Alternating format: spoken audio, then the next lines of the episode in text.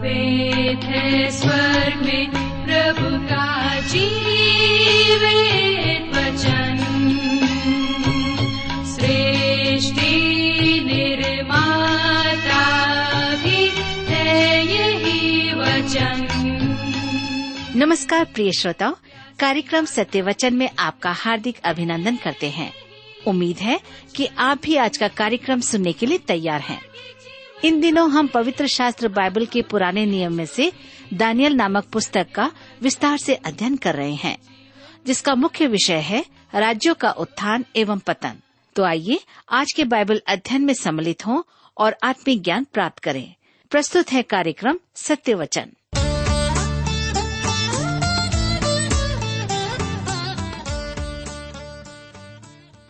प्रिय मित्र प्रभुष्य के सामर्थ्य और पवित्र नाम में आप सबको मेरा नमस्कार। मैं आशा करता हूँ कि आप सभी श्रोता मित्र परमेश्वर की दया से कुशल पूर्वक हैं और आज फिर से परमेश्वर के वचन में से सीखने के लिए तैयार बैठे हैं। मैं आप सभी श्रोता मित्रों का इस कार्यक्रम में स्वागत करता हूँ और अपने उन सभी नए मित्रों का भी जो पहली बार हमारे इस कार्यक्रम को सुन रहे हैं। मैं आपको बताना चाहता हूँ कि हम इन दिनों बाइबल में से पुराने नियम की पुस्तक, उसके डैनियल नामक पुस्तक से अध्ययन कर रहे हैं। पिछले अध्ययन में हमने देखा है कि परमेश्वर का दास दानियल, जो बंधुआई में बेबीलोन को ले जाया गया है और वहाँ पर खोजों की अधीनता में उसकी देख रेख में उसको रखा गया है, ताकि वहाँ के लिए उसको तैयार किया जाए। तो मित्रों, आज हम अपने अध्ययन में आगे बढ़ेंगे और हम देखेंगे कि किस प्रकार दानियल और उसके मित्र परमेश्वर के लिए खड़े रहते हैं। तो इससे पहले कि हम आगे बढ़ें, आइए हम सब प्रार्थना करें और परमेश्वर से आज के अध्ययन के लिए सहायता मांगे। हमारे जीवित और सामर्थ्य पिता परमेश्वर, दानियल के परमेश्वर, हम आपको धन्यवाद देते हैं आज के समय के लिए। जिसे आपने हम सबके जीवन में दिया है ताकि हम आपके वचन में से सीखें और उस पर मनन चिंतन करें। इस समय जब हम आपके वचन में से सीखना चाहते हैं, हमारी प्रार्थना है कि आप हमें से प्रत्येक श्रोता भाई बहनों को अपनी बुद्धि, ज्ञान और समझ प्रदान कीजिए, ताकि जो कुछ भी आज हम सुनते हैं, सीखते हैं, अपने जीवन में ग्रहण कर सकें और उसके अनुसार से प्रभु हम अपने जीवन को ढाल सकें। हर एक प्रकार की बुराइयों से, व्यर्थ की बातों से, शैतान के छल प्रपंच से, और इस दुनिया की हर एक प्रकार के बहकावे की बातों से आप हम सब की रक्षा करें, ताकि हम एक सही जीवन जी सकें, आपको महिमा दे सकें। हमारी विनती उन भाई बहनों के लिए है, जो बीमार अवस्था में है, निराश और परेशान है, चिंता और दबाव में है। पिताजी, आप उन पर कृपा दृष्टि करें उन्हें छुए, चंगाई दें, ताकि वे तंदुरुस्त होकर आपके नाम को महिमा दे सके। आज के इस अध्ययन के द्वारा हम सबों को आशीषित करें। प्रार्थना यीशु के नाम से मांगते हैं। आमीन। मित्रों, जैसा कि मैंने आपसे कहा कि दानियल अपने मित्रों के साथ में बेबीलोन में है। जी हाँ दानियल और उसके तीन साथियों को खोजा बनाकर अर्थात नपुंसक बनाकर विशेष भोजन पर रखा गया कि उनकी बुद्धि और उनका शरीर विकसित हो। अब उन्हें राजा के सम्मुख लाया गया। दानियल और उसके साथियों को देख राजा प्रसन्न हुआ। तो आइए हम पढ़ेंगे दानियल एक अध्याय उसके पंद्रह पद। लिखा है, दस दिन के बाद उनके मुँह राजा के भोजन के खाने वाले सब जवानों से अधिक अच्छे और चिकने दिखाई पड़े। दानियल का भोजन उनके हित में था। इससे हमें एक शिक्षा मिलना चाहिए। परमेश्वर चाहता था कि उसकी प्रजा इसराइल पड़ोसी जातियों से सर्वथा अलग हो। परंतु ऐसा नहीं था कि उसने उन्हें विशेष भोजन द्वारा अलग करना चाहा था। भोजन के नियम देने के पीछे परमेश्वर को उनके स्वास्थ्य का ध्यान था। यह मेरा दृढ़ विश्वास है कि यदि हम लय व्यवस्था में दिए गए भोजन के नियमों का पालन करें तो हम अपने पड़ोसियों से अधिक स्वस्थ होंगे। परंतु हम व्यवस्था के अधीन नहीं हैं, इसलिए सब कुछ खा सकते हैं। मैंने अपने अनेक शारीरिक विकारों में यही देखा है कि सुअर का मांस हमारे लिए लाभकारी भोजन नहीं है। परमेश्वर द्वारा दिए गए इसराइल के भोजन नियम स्वास्थ्य के लिए लाभकारी थे। उसमें मात्र धार्मिक श्रद्धा की बात नहीं थी।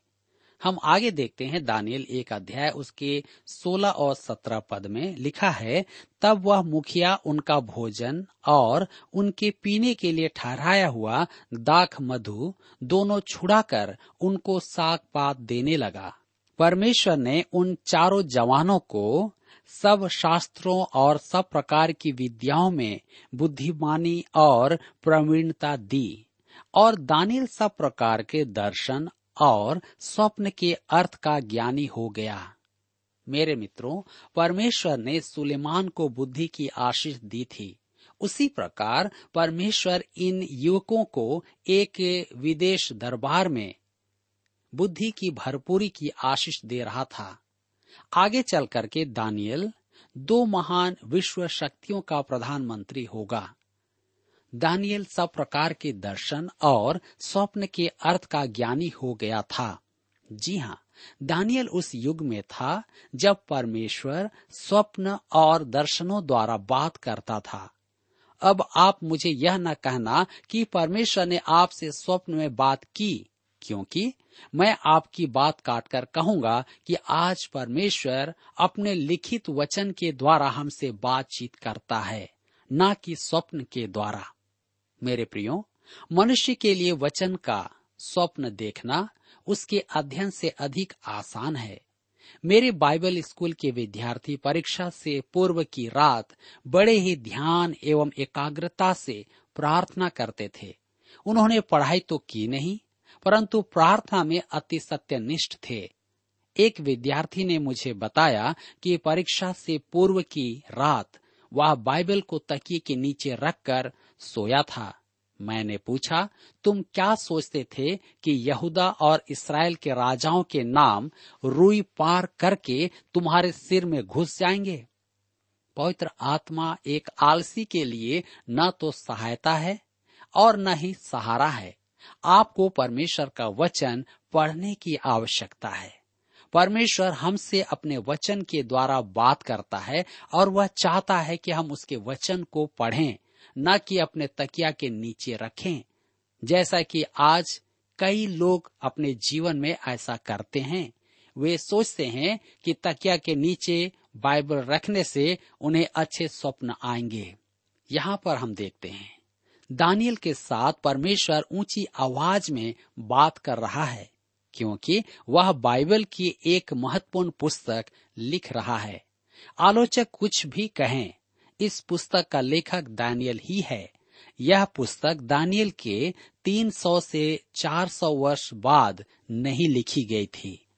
दानियल की पुस्तक एक अध्याय, उसके 18 पद में लिखा है, तब जितने दिन के बाद नबुकद राजा ने जवानों को भीतर ले आने की आज्ञा दी थी, उतने दिनों के बीतने पर खोजों का प्रधान उन्हें उसके सामने ले आया।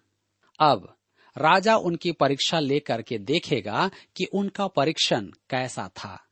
मेरे विचार में समाजवादी देश, मनुष्य की मनोदशा परिवर्तन में मूर्ख रहे हैं। निसंदेह आप मनुष्य को विवश करते जाएँ तो वह एक दिन समर्पण कर देगा। परंतु नबुकद नेसर की अपनी ही विधि थी। वह उन्हें अच्छा भोजन देता था, उन्हें परखता था और फिर उन्हें अच्छा पद प्रदान करता था। वह मित्र भाव प्रदर्शित करता था।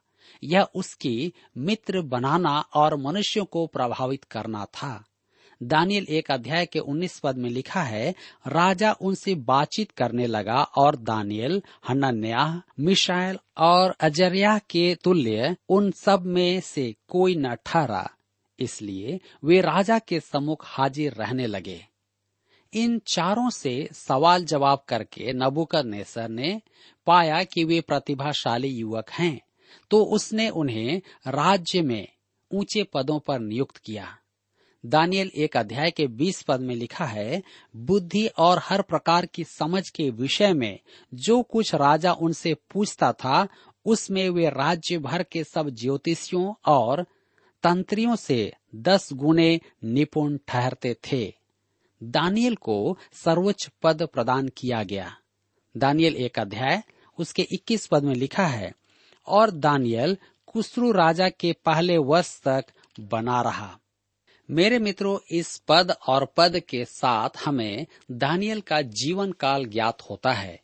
लगभग सत्रह वर्ष की आयु में वह बेबीलोन आया था, और लगभग नब्बे वर्ष की आयु में उसकी मृत्यु हुई।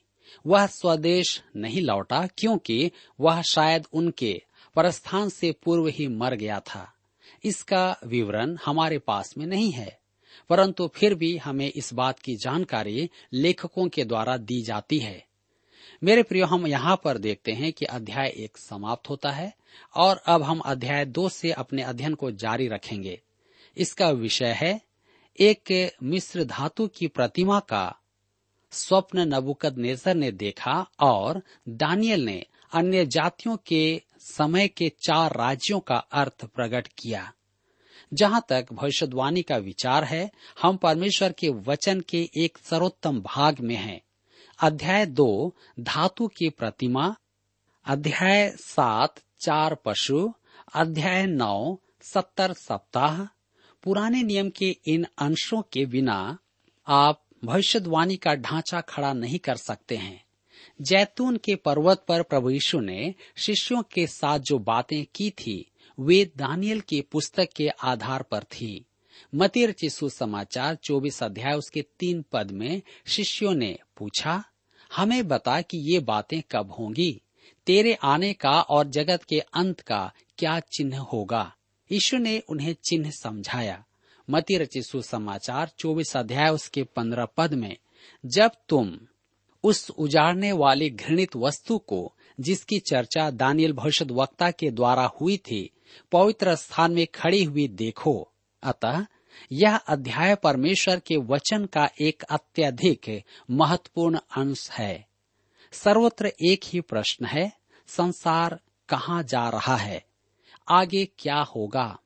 मेरे मित्रों, अन्य जातियों का समय समाप्त होने वाला है। उन्होंने संसार का संचालन अच्छा नहीं किया है। इसका आरंभ दानियल की पुस्तक में है और हम अंत समय के निकट भी आ रहे हैं। परंतु अन्य जातियों का समय पूरा होने से पूर्व कलिसिया संसार से उठा ली जाएगी और उसके बाद प्रभु यीशु पृथ्वी पर राज्य करने के लिए आएगा। भविष्यवाणी का यह अध्याय सब भविष्यवाणियों को समझने का आधार है। यही कारण है कि मैं बार बार कहता हूँ कि धर्मशास्त्र के कुछ एक पद जानना और उनका अनुवाद करना बहुत खतरनाक हो सकता है। धार्मिक पंथों का विकास इसी प्रकार होता है। वे बस धर्मशास्त्र के कुछ एक पदों को जानते हैं। इन धार्मिक पंथों के संस्थापक मानव स्वभाव और इतिहास को जानते हैं। वे जानते हैं कि मनुष्य को प्राकृतिक मन की शांति के लिए कोई न कोई मनोधारणा चाहिए। मेरे प्रियो, मुझे किसी ने एक अत्यधिक सफल प्रभु के दास के बारे में बताया। वह शराब पीता था। गालियाँ बकता था और युवकों के साथ घूमता फिरता और वह सब काम करता था जो एक युवक करते हैं। उसने पूछा कि ऐसे प्रचारक के पास लोग क्यों आते हैं? मेरी कलिसिया में नहीं आते, जबकि मैं यथा संभव परमेश्वर के वचन का प्रचार करता हूँ। मैंने उस युवा प्रचारक से कहा कि जब तक हम परमेश्वर के वचन का प्रचार करेंगे हम अल्पसंख्यक ही रहेंगे। उसकी सेवा मनुष्य के प्राकृतिक मन को प्रसन्न कर रही थी। उसने बहुतों को पानी में डुबाकर बपतिस्मा दिया, परंतु प्रभु यीशु के उधार दिलाने वाले ज्ञान में उन्हें नहीं लाया और वे परमेश्वर को ठीक रीति से नहीं जान पाए। मेरे प्रियो, महान संत अगस्तिन से पूछा गया कि वह गलत शिक्षा में क्यों पड़ गए थे? तो उन्होंने कहा कि वह परिपूर्ण और पूर्ण तर्क सम्मत थी। आज के प्रचारक वचन के प्रचार में जो दार्शनिक विचारों का समायोजन करते हैं, वह सबसे अधिक खतरनाक विधि है। वे परमेश्वर के वचन को आधार और अधिकार मानकर नहीं चलते हैं। वे पूर्व काल के किसी दार्शनिक जैसे प्लेटो आदि के विचार व्यक्त करते हैं। सेवा में प्रवेश करते समय मैं भी इसी विचार में था कि ऐसा ही प्रचार करूँ, क्योंकि इससे मनुष्य आकर्षित होते हैं और आपको महाविद्वान भी कहते हैं और महाविद्वान प्रकट करते हैं। परमेश्वर का धन्यवाद हो कि मैं दो ऐसे मनुष्यों के संपर्क में आया जिन्होंने मुझे बाइबल की शिक्षा देने के मार्ग पर लौटा दिया।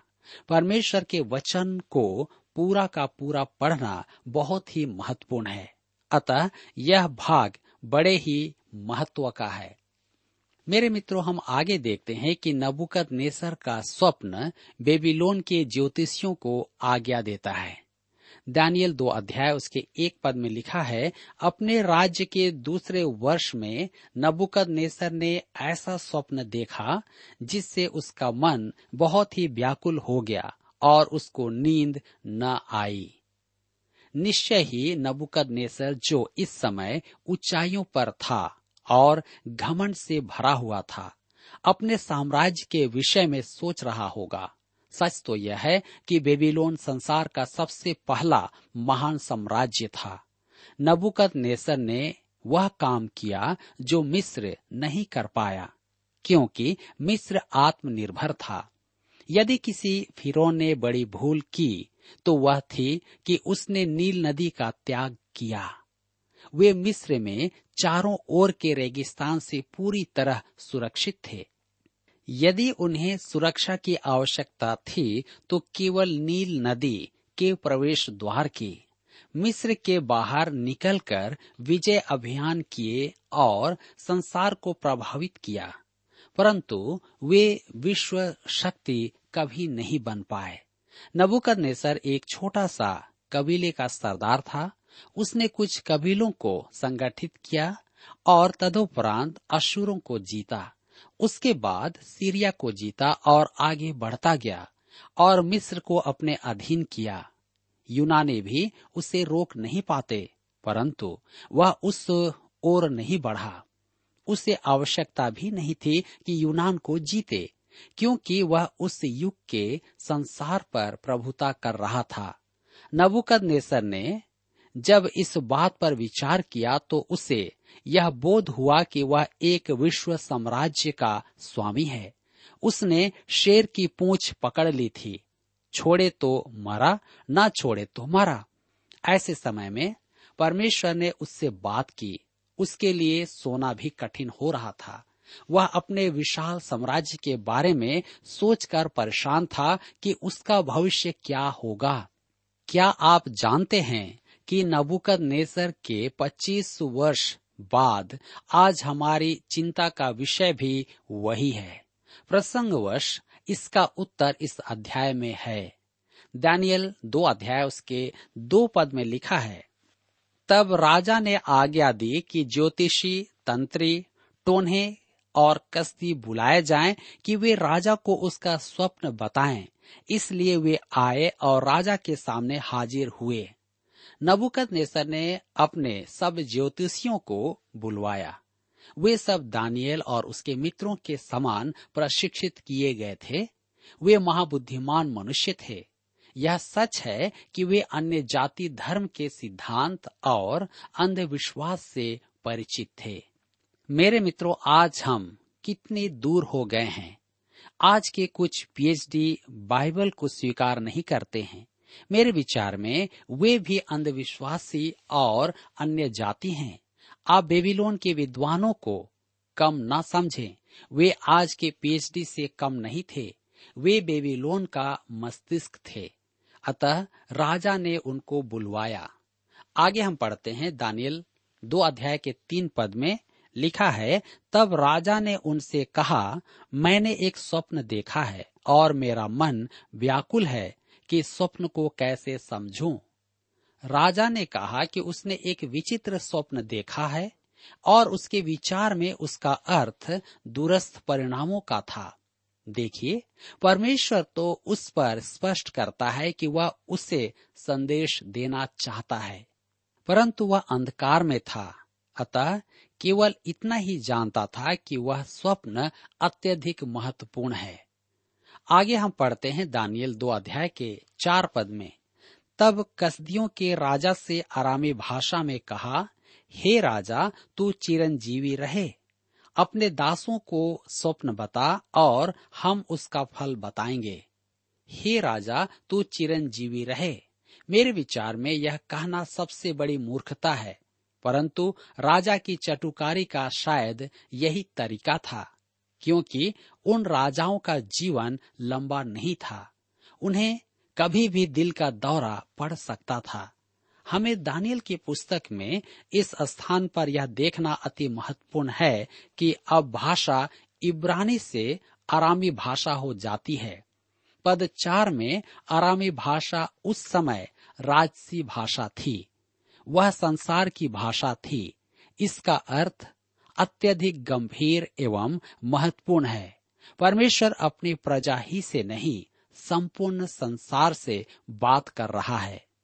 परमेश्वर ने दाऊद का राजदंड अन्य जातियों को दे दिया है और इसराइल बंधुआई में है और तब तक रहेगा जब तक कि कीलों से छीदे हाथ उसे न उठाए।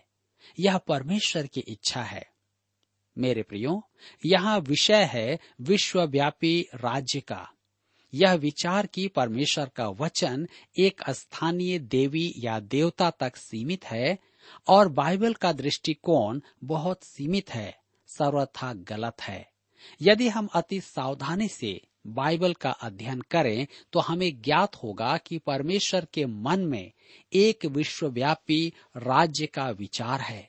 भजन संहिता नवासी उसके सत्ताईस पद में परमेश्वर दाऊद के साथ वाचा बांधता है कि वह प्रभु यीशु को संसार के सब राजाओं से महान बनाएगा। और पद चौतीस से सैतीस में वह कहता है कि वह न तो अपने वाचा तोड़ेगा और न ही उसे बदलेगा। दाऊद का वंशज अनंत होगा और उसका सिंहासन सूर्य की नाई प्रतापी होगा। वह सदा सर्वदा चाँद की नाई होगा। यदि आकाश में सूर्य न हो और रात में चाँद दिखाई न दे तो मैंने अपनी वाचा तोड़ दी या बदल दी। परंतु जब तक आप सूर्य और चाँद को देखते हैं तो जान लेंगे कि मैं पृथ्वी पर अपना राजा बैठाऊँगा। यह स्थानीय नहीं, वैश्विक परिदृश्य है। यह प्रथम महान वैश्विक राजा की चर्चा है और भाषा भी सांसारिक है। मेरे मित्रों, यहाँ पर हम देखते हैं कि परमेश्वर अपने तरीके से अपने लोगों तक अपने वचन को पहुंचाता है। यहाँ पर राजा नबुकद नेसर जो एक महान साम्राज्य का राजा है उससे भी परमेश्वर अपने तरीके से बातों को रखता है। और हम दानियल नबी के द्वारा से देखते हैं कि वह इसका अर्थ उसे बताएगा। मेरे प्रिय मित्रों, यहाँ पर आज हमारे अध्ययन का समय समाप्त होता है। और मैं विश्वास करता हूँ कि आज के इस अध्ययन के द्वारा भी आप अवश्य ही आत्मिक लाभ प्राप्त किए हैं। अगले अध्ययन में हम इसके स्वप्न और उसके अर्थ को देखेंगे। जहाँ परमेश्वर के दास दानियल ने इसके अर्थ को बताया। आज के इस वचन के द्वारा प्रभु आप सबको आशीष दे।